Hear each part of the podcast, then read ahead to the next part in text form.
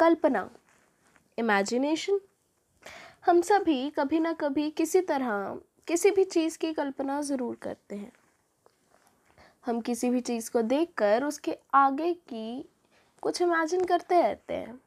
जैसे अगर कल आपका बर्थडे है तो आप ये इमेजिन करोगे कि आपको कोई सरप्राइज़ मिलेगा। या फिर आप आप अपनी बर्थडे पार्टी इमेजिन करोगे, आप ये देखोगे, मैं अपना बर्थडे कैसे सेलिब्रेट करूँ। अगर आपका कल जॉब इंटरव्यू है तो आप उस ऑफ़िस के इन्वायरमेंट को इमेजिन करोगे।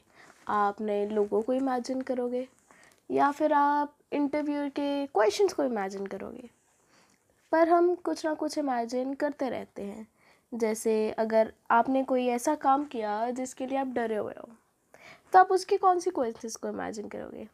जैसे मैंने ये काम किया और मुझे अब, मुझे कल डांट पड़ेगी या फिर मुझे ये फेस करना पड़ेगा। हम ये सब कुछ इमेजिन करते रहते हैं ना? इतना सब हम असल में नहीं जीते जितना हम इमेजिनेशन में जी लेते हैं। क्योंकि जीने में बहुत टाइम लगता है, लेकिन हम सालों के इमेजिनेशन तो कुछ फ्रैक्शंस ऑफ़ सेकंड में ही कर लेते हैं, है ना? तभी इतना हम असल में नहीं जीते जितना हम इमेजिनेशंस में जी लेते हैं। इसी तरह अगर आप खुश हो तो आप ये इमेजिन करोगे कि आपके आसपास सारे खुश हैं। और अगर आप दुखी हो तो आप ये इमेजिन करोगे कि आपके दुखी होने से सबको फ़र्क पड़ता है, और शायद ये ना भी हो, पर ये आप इमेजिन करोगे। इसीलिए हम जो सोचते हैं, हम उसको ही इमेजिन करना शुरू करते हैं। हम उसको एक नेक्स्ट लेवल पर लेके जाने के लिए इमेजिन करना शुरू कर देते हैं, है ना? So this episode of mind is about imagination my imagination my rough imagination so everyone this is Mahak Kalra and you are listening to my podcast the I C hot words ये बात है मेरी imagination की। शायद ये imagination मेरी अब तक की सबसे खूबसूरत इमेजिनेशन रही होगी। या फिर सबसे इंपॉर्टेंट क्योंकि इस इमेजिनेशन के बाद मैंने जो कविता लिखी थी, वो मेरी सबसे पहली कविता थी माय फ़र्स्ट एवर पोएम तब मैंने शायद ये रियलाइज़ किया कि शायद मैं भी कुछ लिख सकती हूँ। वो मेरी सबसे पहली कविता थी। मुझे याद है, एक बार जब मैं बहुत ज़्यादा उदास बैठी थी। ऐसा लग रहा था जैसे इस दुनिया के सारे गमों ने मुझे घेर लिया हो। जैसे मेरे आसपास के सारे लोग मेरे अगेंस्ट हैं और कोई भी मुझे खुश नहीं देखना चाहता। यकीनन ऐसा कुछ नहीं हुआ था। लेकिन जो भी बुरा मेरे साथ होता है, जब मैं उसके बारे में बैठकर सोचती हूँ तो वो समय उससे भी ज़्यादा बुरा होता है। क्योंकि मैं उस नेगेटिव सिचुएशन को अपने दिमाग में और भी ज़्यादा नेगेटिव कर लेती हूँ। क्योंकि उस महक की उम्र शायद इन सब चीज़ों के लिए बहुत छोटी थी। तो अब जब इतने ज़्यादा नेगेटिव थॉट्स को मैं हैंडल नहीं कर पा रही थी तो मुझे कुछ पॉजिटिव चीज़ों की तरफ़ फोकस करना था।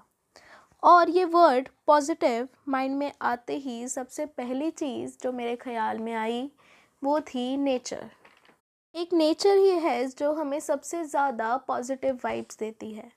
लेकिन शायद बड़े होते होते जब हमारे कई और नए दोस्त बन जाते हैं तो हम इस नेचर को, हमारी सबसे अच्छे दोस्त को कहीं पीछे छोड़ देते हैं। लेकिन मैंने उस इमेजिनेशन में अपनी जिस दुनिया को देखा, उसे मैंने कागज़ पर शब्दों में उतारा, जो बनी मेरी पहली कविता, और उसे मैंने नाम दिया सपनों की दुनिया। वो दुनिया कुछ ऐसी दिखती थी। इस दुनिया से बहुत दूर हो, जहाँ न गम और न दुख हो, जहाँ सिर्फ़ हँसी खिलखिलाए, जहाँ हर कोई मुस्कुराए।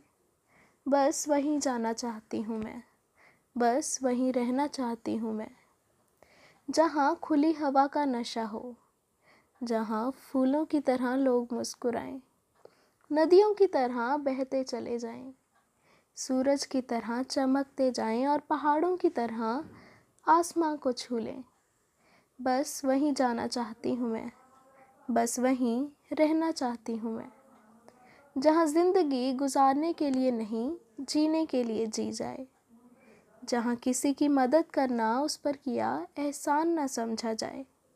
बस वहीं जाना चाहती हूँ मैं। बस वहीं रहना चाहती हूँ मैं। ये थी मेरी सबसे पहली कविता, जो मैंने शायद तब लिखी थी जब मैं सिर्फ़ ग्यारह वर्षों की थी।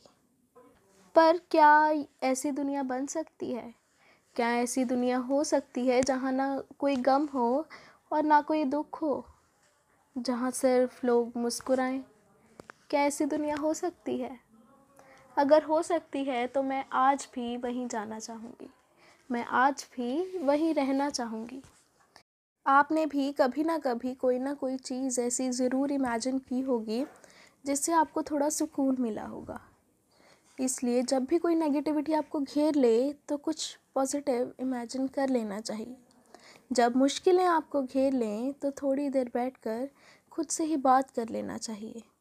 हो सकता है कोई खुशी ही मिल जाए, या फिर थोड़ा सुकून ही मिल जाए। So like this say happy and say positive अगर आपने भी ऐसा कुछ इमेजिन किया हो तो please do share with me and keep listening to my podcast the I C hot words and yeah don't forget to subscribe